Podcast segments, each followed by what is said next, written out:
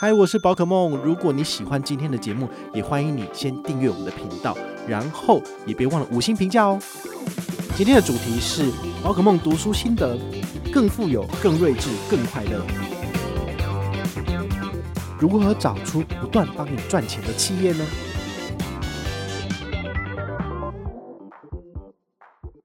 嗨，我是宝可梦，欢迎回到宝可梦卡号。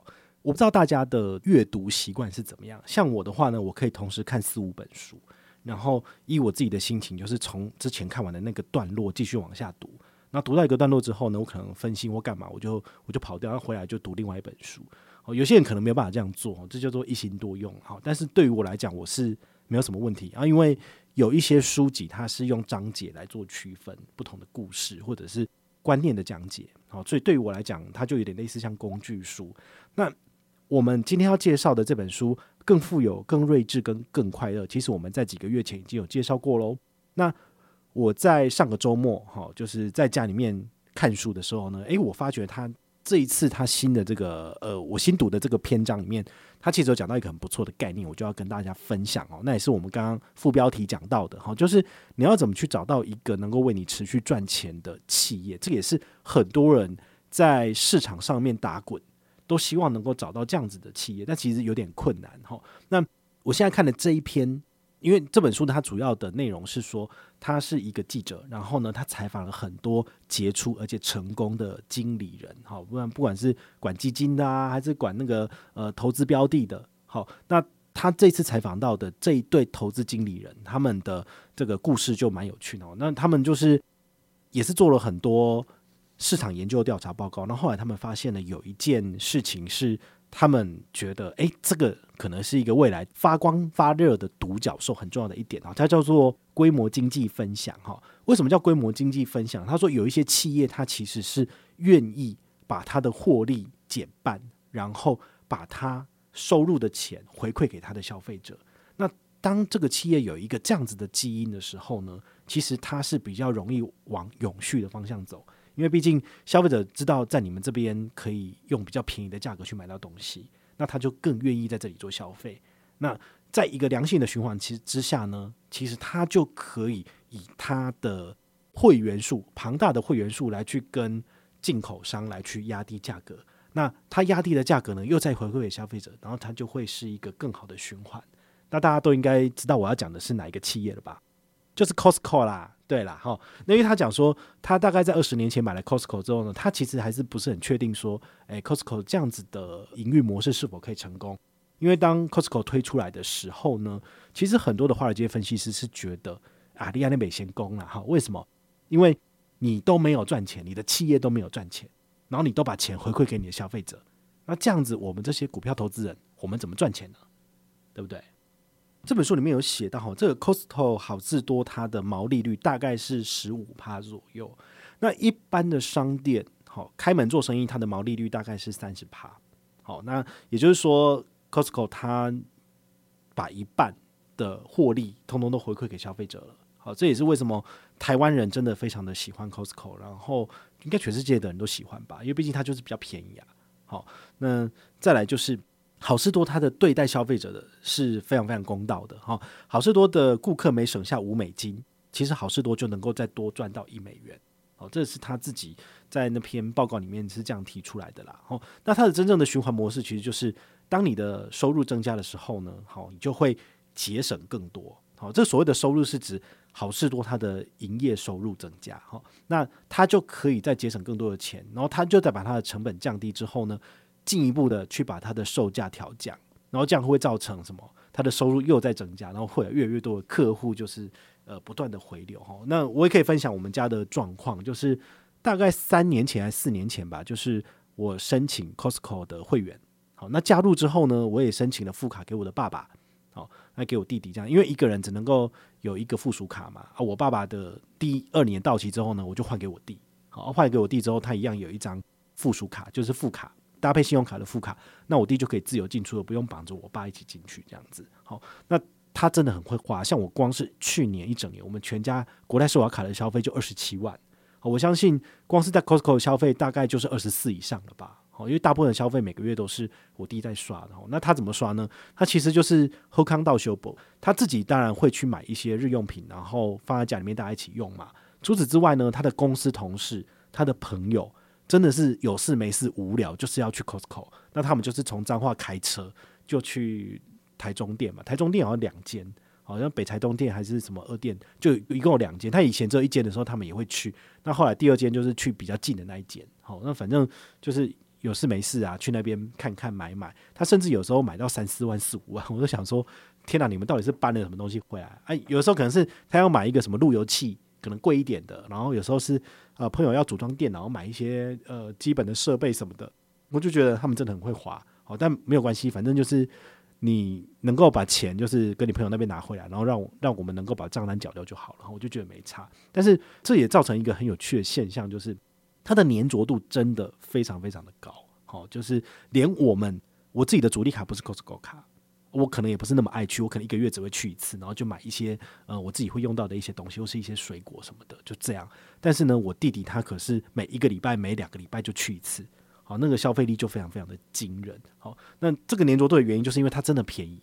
好，那大家会想说，啊，你不是要缴年费吗？你的年费不是多少？一千二还一千三？好，好像每年都有在逐年往上调涨一些的样子。这个东西划算吗？甚至我现在有加入这个所谓的黑钻卡的会员，黑钻卡的会员一年要缴三千块年费。好，那你真的用得回来吗？好，其实之前有算过，就是如果你在 Costco 一整年的消费有超过八万多块钱的话呢，其实你这样算下来，诶，你的年费是可以回本的啊！我一年都已经算二三十万了，那怎么可能不回本呢？哈，所以我我自己算算是觉得说，诶，其实超过这个消费金额以上的数字，就是你实拿的三趴回馈。好，我就觉得可以。一般的话，信用卡是只有一趴，加入黑钻卡的话，就是你所有品项都是直接再加两趴，等于是三趴的回馈。所以，那个如果你自己本身是 Costco 爱用者的话呢，哦，你应该就蛮清楚这一块。用我的经验来分享，就是要跟大家讲说，其实我们在挑选这种所谓的永续企业，或者是可以为你持续赚钱的金鸡母的时候，你可以挑选一下这个企业里面是不是有这样子的特质。它是不是为了赚钱而导向的这样的企业，而是它可以多为消费者着想一点，然后有多一点这种回馈机制的部分。好，我相信这个企业就会走得非常的长寿。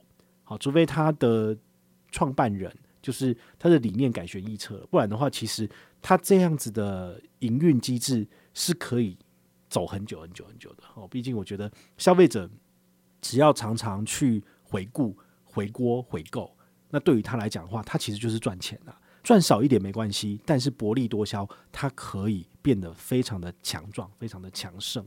哦，真的是这样子。好，那呃，这个记者采访到最后，他有列出五个简单的关键的教训。好，他说，第一个叫追求数值的指导原则，好，就是说收取低廉的费用是一个高数值的选择。好，我们大家在挑选，不论是比如说你的品牌忠诚度，你挑选 Costco 作为你常常买东西的一个场域，或者是你在选择，比如说低手续费的券商。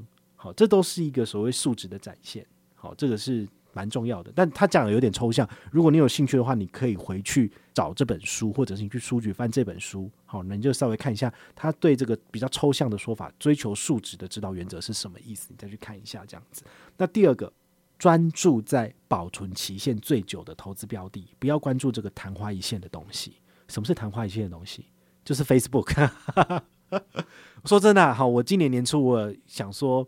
我都已经靠 Facebook 赚那么多钱了，我来投资它一下好了。结果一投下去就是定期定额哦，然后现在已经半年了嘛，好，就是负三十趴，你就知道这个东西其实就是，呃，你偶尔还是有失手一下哦。还好我没有叫大家跟单哈，所以这个东西呢，就是不用特别跟大家讲说你亏多少钱。但是呢，有时候你在做投资标的挑选的时候呢，这是一个很大的考验，非常的困难。因为我总会觉得说，哎呀，这么多人在用 Facebook，它应该不会那么快就凋零吧。但是你进场的时候，可能又是它开始大跌了，因为为什么市场的人不信任他讲的这个这个 Metaverse 哈，就是这个所谓的虚拟的这一块元宇宙这个东西是大家可能不不买单，或者说它现在已经已经开始有一点褪色了，大家觉得没有用了啊，所以就是市场不买单，所以它的绩效就往下跌哦，所以这个东西就是所谓的没有保存期限，然后这个是昙花一现的东西啊。有时候我自己也会中标，但是还好我放的钱也不多，所以我就觉得没差。但是我最主要我的投资还是以全市场指数型的 ETF 为主，所以你的钱放在那边，其实你就不会有太大的感受，就不会觉得说啊，那它会不会一去不复返？然后我我可能放了一千美金，然后最后只剩下七百美金，我就损失了三十趴，就损失多少？三百美金的。就损失十万块钱嘛，然后其实也还好，好，所以呢，这是他讲到的第二点。第三点的话呢，就是领悟到这个规模经济分享，哈，这个非常特别的商业模式，它是有所谓的良性循环，那它也可以产生所谓的长期而永续的财富。哦，那我相信大家看到了这个规模经济，好，而且是愿意回馈给这个消费者的。你可以拿这个标准来做检验，你生活中的那些企业是不是有做到这件事情？有没有因为就比如说汇率下降，然后他就特别再把那个售价的往下调降，回馈消费者？哪一间企业是这样？MUJI 好，MUJI 他之前在美元日元就是在兑换的时候，日元大贬，好，他其实有在国内的商品售价他有做调降，但并不代表说它就是一个永续企业，它就值得买。好，这只是一个例子。好，那另外一个。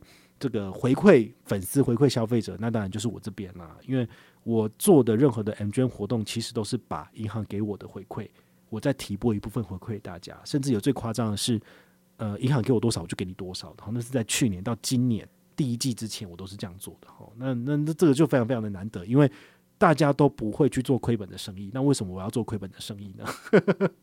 当然就是追求的就是所谓的永续，因为我希望大家跟我的往来不是只有。做一次的跟团，做一次的交易，然后就走掉了。我希望你能够长长久久持续的回来，所以我要让你知道，你只要从我这边跟团办卡，你有按照规则来回报，你都可以拿得到回馈，甚至你可以把你每一次小小的行动，最后汇聚成一笔大的回馈，你再去换一笔大的回馈金，好像是小七一百元，小七两百、三百、四百、五百，那都是会让你觉得蛮爽的一件事情。哈，所以这也是我自己的。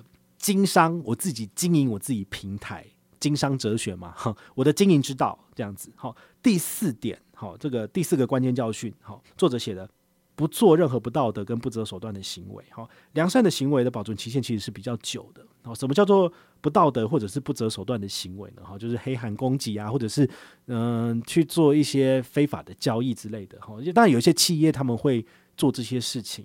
那如果你在报章杂志上看到有人去做披露或是揭露这些事情，你就要特别注意，它不是良心企业。那黑心企业你要去支持它吗？黑心企业如果你持续的支持它，你只会助长歪风啊。比如说，呃，房地产市场里面，斯威哥讲的八不推荐商，好，那这些什么保家啊，然后那个龙山林啊什么的，如果你去买他的股票，你是不是就是助长说他的工地可以去杀人？他的工地可以没有任何的安全措施，然后让人一死再死。那他所建出来的房子，你真的要买吗？难道你只是因为它是冠冕堂皇、非常非常华丽的欧式风格，你觉得它的格局，然后它的采光很适合你，那你就买了？但是你却不知道它里面死了一堆人，所以你晚上睡觉的时候，那些冤魂都在你旁边这样萦绕，说不要买，不要买，是这样子吗？所以这些令人觉得恶心的建商。你就不应该买他的房子，你不要去助长他们。好，这就是所谓的不做任何不道德跟不择手段的行为。这些恶心的黑心奸商，其实都应该要赶快从世界上消失。好，第五个关键教训，在短期主义跟及时行乐的世界里面呢，其实与此背道而驰的人，反而最后是能够获得最大的优势。好，这意思是说，像 Costco 它当初上市的时候，它是不受华尔街的这些。呃，分析师的青睐，哈，所以他们的股票那时候非常的便宜，但是它最近其实也是涨到很高了哈。我你自己拉那个呃 COST 哈这个股票你出来看，它其实在这三四年它真的涨得非常非常的厉害，那就代表说其实它的获利动能已经受到了肯定，所以它可以一直持续往上爬。那当然这半年，好，二零二二年开始这个美股开始。走下一个就是呃熊市，好，那下一个熊市的话，其实所有的股票大部分都是跌的哈，那这个就没有办法哈，我们还是比较少有能够就是中流砥柱，就是一枝独秀的部分哈，所以这个大家还是要有一个一个共识，就是现在其实美股是一个往下走的趋势，如果你有足够的现金部位，那你可以去挑选一些你觉得 OK 的，好，不会昙花一现的股票，那你就可以进场了，好，就可以。用微笑曲线一开始这样慢慢的往下买，要买到最低点之后它慢慢起来，那么你就完成了一个很漂亮的微笑曲线，那你就可以赚到一个平均值，而不用就是单压进场这样子。那最后作者也说了哈，其实事实证明啊，比较缓慢的路呢，速度会更快哈，就是慢慢来比较快了哈。就好像之前呢、我还是很小很小的布洛克的时候，好，我就会觉得说啊，我为什么我写的文章都没有人看？为什么我发的贴文其实成效都不好？然后我就很拼命的，就是很认真的发文。有时候，呃，曾经最夸张，我的粉丝页 FB 一天最多发十六篇。也就是说，每两个小时就一篇贴文，从早上七点半开始，你就知道那些追踪我的人真的多辛苦。就是你真的有那么多东西可以讲吗？然后你就是要发十六篇呢，就每天哦。好，那当然就是后来有一些朋友看到说，你真的是太夸张了，你到底在干嘛？你是你是一个新闻评论平台吗？好，对不对？好，那当然后来我我其实接受了一些亲友的一些建议之后呢，我就慢慢的呃知道要怎么去做贴文的发布，然后呢能够去适应这个 FB 整个的心态，好。整个的生态，然后我慢慢走，慢慢走。那其实我反而成长的比较快。那尤其是从去年，就是已经成长到十万左右呢，其实就算是一个蛮稳的一个一个状态。那你也其实也不用扒着说每天早上七点半、八点半一定要发一则贴文，然后或者是你今天一定要发贴文。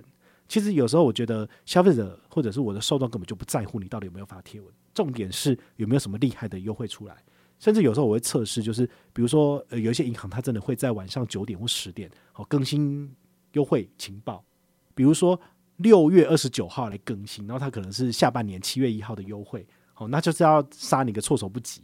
但是那个时间点，如果它是一个改好的状况变好的，我来分享，其实大家也会很开心。那如果它是改恶的话，那当然更好了。好，大家就是那个啊，那个不见棺材不掉泪嘛，就是基本上如果是坏消息的话呢，反而传更远。好，所以不论是哪一个时间点，好，其实它只要是一个关键的消息，你放出去，其实都会有非常非常多人去关注。包括就是去年三月吧，花旗那时候投下震撼弹，说要离开台湾，要撤出台湾。那个时候呢，我分享那篇贴文是晚上十点吧，就是我做完直播之后，啊，那其实也是很多很多人看啊，也很多很多人分享，很多人讨论。那隔天早上马上就有一堆。